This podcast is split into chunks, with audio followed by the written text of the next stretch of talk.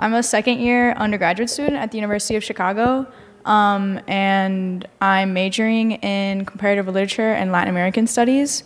Um, so I do have an interest in um, the Latin population in Chicago, specifically um, among like Mexican population, Mexican American population. Um, so my presentation delves into um, a tradition among Chicanos and Mexican Americans. Uh, and Mexicans all over the world as well, which is um, Day of the Dead or Dia de los Muertos. So, a little background on Dia de los Muertos. Um, so, it is a two day um, obser- observance. Um, and the first day is All Saints' Day, and the second day is All Souls' Day. Um, and this holiday sort of like is is called Day of the Dead, but it's not necessarily one day. Um, so it's this that already with just being said with this like colloquialization of just the length of the of the of the holiday kind of talks about how Mexicans have sort of created this as their version of a pan Roman Catholic holiday. It is sort of like this period of festivity and observance, um, and it's more of spiritual reflection as opposed to a religious observance. So, at the center of this celebration is altar making, um, communion with the family, artistic displays and performances, and feasts. Um, so, Roman Catholic dogma only recognizes um, attending the masses as sort of observance, religious observance, um, but the fact that that is like the part of the holiday that no one knows about and does not really take seriously just shows how folk traditions and the spiritual, as opposed to the religious, um, have more significance. So, considering that this is a food culture course, I wanted to talk specifically about the uh, offerings called ofrendas, and those will be at the center of my research. Um, so here, yeah, here you have like a sort of like Day of the Dead Mass. Um, because it is like All Saints and All Souls Day, you're honoring the um, deceased. But here is the night of festivities. I went to Pilsen um, for their Dia los Muertos Chicago with an X as opposed to a CH, which is interesting in and of itself.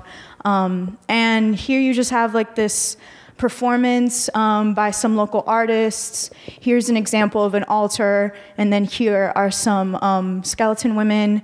But I just thought it was interesting to see sort of like this congregation around a sort of mat, like a, a, sort of like faux mass in and of itself, because they are sort of like observing this in a way, and like this is a congregation, and this is sort of like the religious way. So it's it's this modern take on that.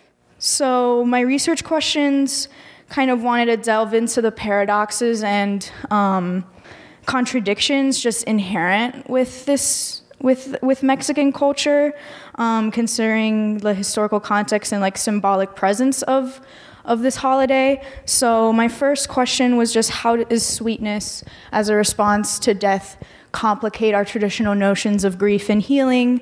Um, so during the creation of a sugary ofrenda, how does one strike a balance between sort of like this aesthetic component and quality of composition of the actual food offering? And then how does the nature of the ofrenda change when placed within this postmodern Mexican American society, considering that it is a very traditional um, holiday? So when looking at the modern um, iterations, I wanted to think about um, this spiritual connection that is created from the altar.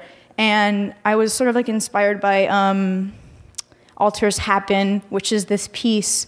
And she says that altars happen. Altars must be fed, they must be awakened. They wax and wane in potency. Altars breathe, altars tell stories. Altars reveal the state of being of individuals and communities. Altars can be in a bottle or under your skin or buried in your yard. They can be hung in the rafters of a house or the limbs of a tree, or they can be placed on the ground, on a table, or at the foot of a tree. A grave could even be an altar. Altars are places where the living and the dead, the human and the divine meet. Altars are places where healing happens. So that just um, interested me when I thinking when I'm thinking about um, the idea of something happening. It sort of has like this double meaning. Um, it takes place and it occurs, so it takes up an amount of space.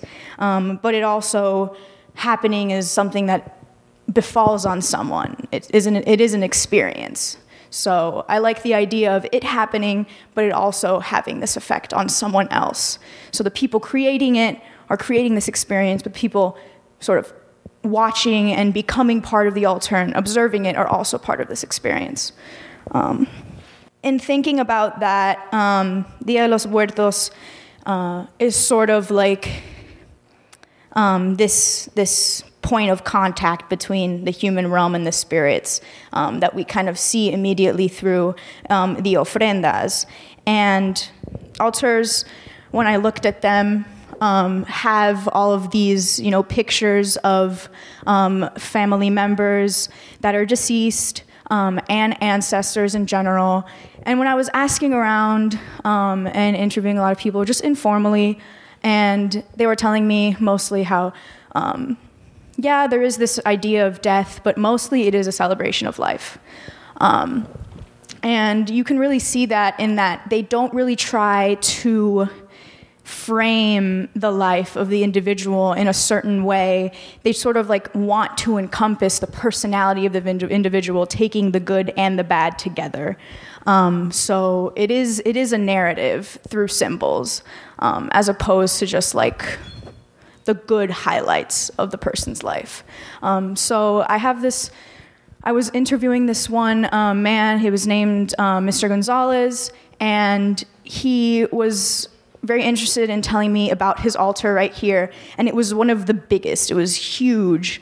Um, it had like mini altars on the sides that the kids were that the kids made, um, and then this like main one and and the carpet. I couldn't even take a picture in, of of all of it. It was like coming out this way, so it was like a whole city. Um, and I saw that he had this bottle of Monster Energy drink there. And he told me a story of his brother in law who recently passed away.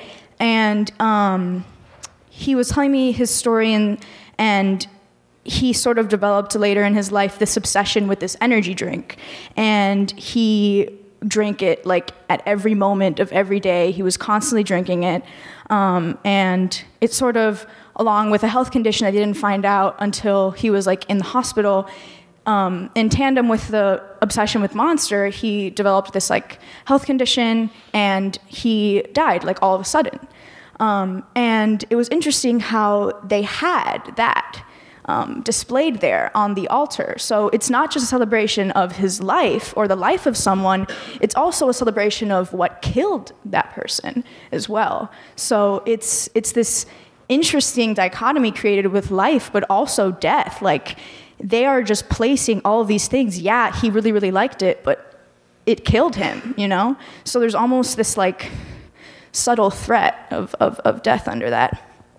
Um, but there was also, we see in these like little um, creations, and um, the, his daughter created um, her own altar, and the mother was mostly in charge of that. So we had this connection um, between women and altars, and the women are mainly imp- uh, most important in passing down this understanding of death and this approach to death. Um, and we can see that from sort of this paper written by uh, Riccardi telling stories building altars, where we see this really like woman led narrative. Um, the connection between women and altars is an ancient one. Altars to goddesses are found in hearths, since fireplaces symbolize home and family. Um, in excavation of cultural sites, people have discovered many images that represent pregnant goddesses, and bread mothers who can protect the bread have been found near ovens. So, those with sacred knowledge and the knowledge of how to heal can allow their understanding to come into being and become a point of contact with the spiritual realm. And women are really these orchestrators of that energy, which is interesting. Um, here are just some further images uh, of the altars. It got a little dark, so it was harder to do. But we have, um, in talking about the aesthetic component versus the integrity of the altar, it is thought in traditional uh, practices that the departed relative uh, visits the home and takes pleasure in the foods in that in real life were pleasing um, to him or her. So they enjoy the aroma of the ofrenda as opposed to the food itself. So they take the flavor or the essence of the food.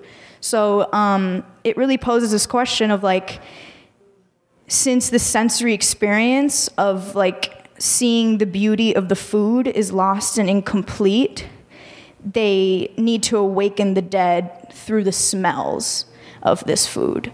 Um, but I saw that many of the ofrendas were fake foods.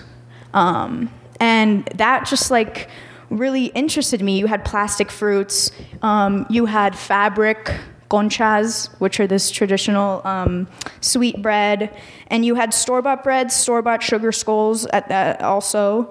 Um, and so there's this transition of the tradition into a more modern sphere.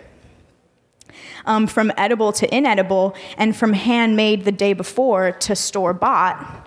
Um, and I think the industrialization of sugar just takes a key role in this, um, and also just shows the changes uh, the nature of the ofrenda because of these. It's a reflection on this sort of rising consumerism and uh, and poor eating habits. So I thought that was that was pretty interesting. So here you have like a whole um, meal set up with silverware.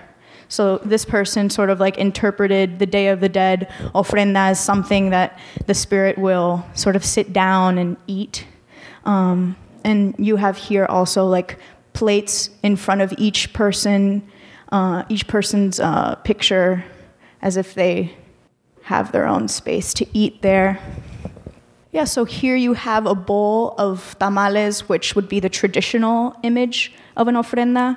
And then over here, which was just like radically different, you have this bowl of like Cheetos um, and Doritos and chips. Um, so the grief remains the same. What changes is the form in which it is presented um, in this sort of within a capitalist world. So there's something so specific about cooking up food for the deceased as a ritual in and of itself sort of time and labor is spent as an act of service. But there's also something so specific about going out to buy goods for the deceased, spending present capital and money on past life um, as an act of service. Yeah, so this is just what these um, traditional sweetbreads look like. This is pan de muerto. Um, it has like this like o- overlaying look of um, like a skeleton, and then uh, they these are also pan de muerto, and these are the sugar skulls, um, which are not edible. And then so you have these traditional. Um, here are some of like the traditional ofrendas, and then their modern iterations. Um, I saw like a bag of McDonald's, like just a greasy bag, like on top of a table. Like that was that was their one of their ofrendas. Um, that just like really blew my mind. Um, for my final project, I did some. So I did some interviews of families um, at the altares, and then I did some interviews um, of some bakeries in Pilsen and Little Village. And I wanted to create an altar, but also acknowledge my viewpoint as an outsider, um, but still sort of like with my um, Latino heritage. So I decided to just create an altar and sort of create this exercise of grief, um, reflecting on Mexican traditions, also creating my own and referencing my family's. Um, so I created an altar of sorts, building off of that idea um, that many altars presented to me portrayed this idea of like consumption. Um, so I wanted to sort of redact like the many activation sites to one single space centered around the mouth itself um, as like the place where communion happens, where the food meets the tongue, where exchange occurs between the living and the dead, um, you know, where there is this exchange between the human and, and the divine, the spirit um, and the physical. Mine was sort of this um, mouth, um, the bottom of it, because I didn't have a lot of time. and then, so I called it just like to enter the mouth of a muerto and um, building off of the concept of the altar as sort of the space of exchange. Um, so there's like cultural exchange happening here, um, but also I wanted to have it informed by modern uh, forms of exchange. Um, primarily those that are like consumerist um, and economic in the struggle for autonomy, there's this sort of like level of dependence that increases on the market, and ofrendas become more and more store bought, more influenced by the modern issues that face Latinos, their families, and communities diabetes, obesity, disability. Um, and we see how ethnic minorities in the United States, they often experience disparities in health and, and healthcare services.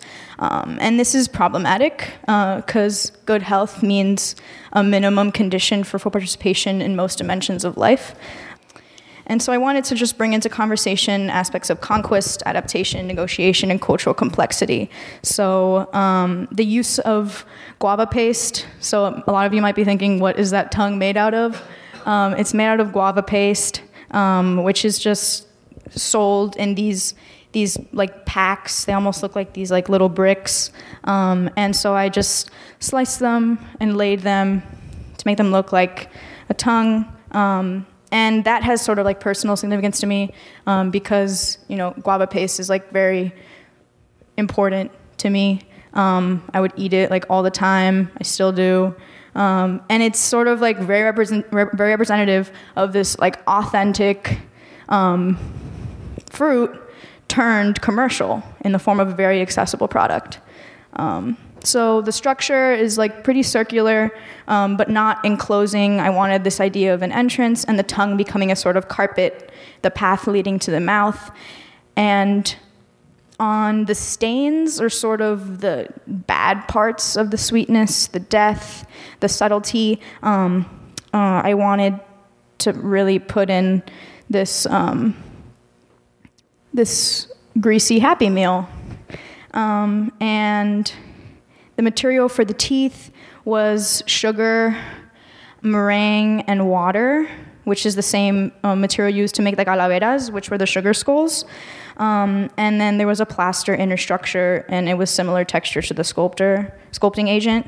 Um, and then I don't know if like you guys probably, yeah, you, you can't smell it right now.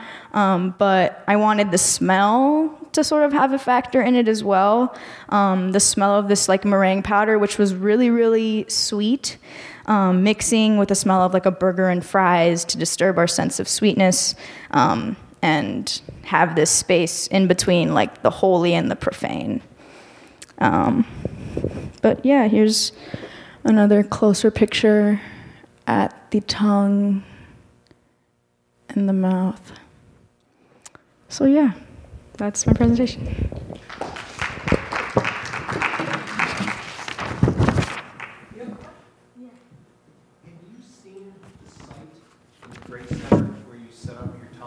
No, I hadn't. So that's pretty amazing. The, yeah. Uh, the fireplace. The fireplace. Totally perfect. Yeah. I have a question. Where do you think, so there's there's two uh, directions of these modern influences. One is like a cautionary tale, um, but there's also just inclusion of foods from the everyday. Is that like this mm-hmm. modern influence? It's like, okay, we're going to have chips there because that's what we have all the time. And then there's the, this is what killed, like, is that what's driving these inclusions of modern foods? I think, um, I think that sort of like there were a lot of snacks as opposed to meals on the altars, and I asked around about that as well, and they said it was sort of like, I mean, it makes sense when you want to portray a person. You don't really want to, you don't really think of like their favorite meals. You think of more like the everyday kind of thing, and like um, food moments that you have with them, which are primarily like small and like bite size and like little snacks um, which make a lot of sense as well. But I think also like the traditional ofrendas, they aren't necessarily meals. Like some of them are meals, as you saw, like there was that soup pozole. Um, but some of them like are tamales, which are like you know, they, they sell them at street, by, at street vendors as well, like all, all, all over Pilsen and Little Village. So there is this idea of like the snack, um, which I think is traditional and modern, sort of like independent of that. Um, but yeah, I think sort of the modern attaches itself to the idea of the snack just because it is so temporal, um, and because I think like, you know, snacks are easier to be junk. Um, but yeah, there is this idea of like the, the McDonald bag, just like there, like a meal, a whole meal there. Um, Would it be the same in Mexico? Would there be healthier food in Mexico? Are there more traditional food habits still there compared to so I, when I was like looking at um, sort of Day of the Dead in Mexico, um, a lot of it is more informed by tourism. So there is sort of like this more extravagant look at Day of the Dead. So you'll probably see in in lieu of like Doritos and like little things like that, things that are more with the person. You'll probably see something more extravagant. Um, and then also there's a difference between the internal and the- like the interior and the exterior because a lot of these altars um, are home altars and they have home altars in their homes which are completely different. Um, so what they are presenting to us is very different from what they have in their home, what they consider like their sort of like home altar. Um, so there might be differences in Mexico in the homes as opposed to like the Mexican American homes um, which I don't know. I would love to go to Mexico and like learn and see Day of the Dead there. I haven't, so I've only seen it through research. Um, but yeah, I think definitely with like the rise of tourism and just like more people flocking to Mexico, um, I think in general there's just been this like blow up of how can we make things now like more like kitschier for the American tourist or something um, like more palatable, something that we know we can sort of like economize off of, you know, Yeah. and exploit. Yeah. So there's a kind of difference. Yeah. So you can eat guava cakes all your life? Yeah. Um, uh, I'm Cuban, so we, uh, my grandma used, used to always like to take a slice of that guava paste and take a slice of um, white cheese and put it together, and it's so simple, but it's incredible. Highly suggest it. What kind of white cheese? Um, queso blanco, which Okay. is really salty, so it really combats with the sweetness. Really nice. So the Day of the Dead, was that something new to you? Um, so I come from Miami, so there is a significant Mexican population there, and like I have Mexican friends, so I knew about Day of the Dead, but I didn't know about its historic significance until I came to Chicago, um, and seeing how it really like mixed in with current issues facing Mexicans today, just like immigration, NAFTA, um, just displacement, moving into urban center, urban places, and going from you know primarily agricultural places and going into urban places, how those traditions are sort of left and they merge and become new. Um, that I hadn't really seen very. One time I went to uh, Warsaw, Poland. You know, we're we're talking about, you know, end of December, end of October, beginning of November. And there were all these white candles. You could tell where the cemeteries were because there were candles that were being lit. Mm. Um, So they're not, you know, it's, they're, they're also a Catholic. And do they celebrate All Saints? and All Souls? Yeah. How is that representation? I'm just telling you what I saw, you Just know. candles. Because, you know, they're, they're, they're a world apart in a sense. Yeah. And their expression is a little bit different, but in this case, it was simply lighting candles at the grave. Mm-hmm. Episcopalians have it too, and it's just more of a religious thing. Like you go to church and pray. It's not really a social thing. Yeah. And, and by the way, I know an Italian family in Highland Park that, you know, when you go to a funeral, you get the little card with some remembrance. They collect them on a chain in their kitchen. You know, I go to maybe one or two funerals a year, and they had like fifty of these things. And I said, what do you do with these? They go, oh, we wait till the Day of the that, you know, like that day, and then they throw them away when you get again. So everybody has these funny little Yeah. rituals that, unless you, unless you see it, you don't believe it. Yeah.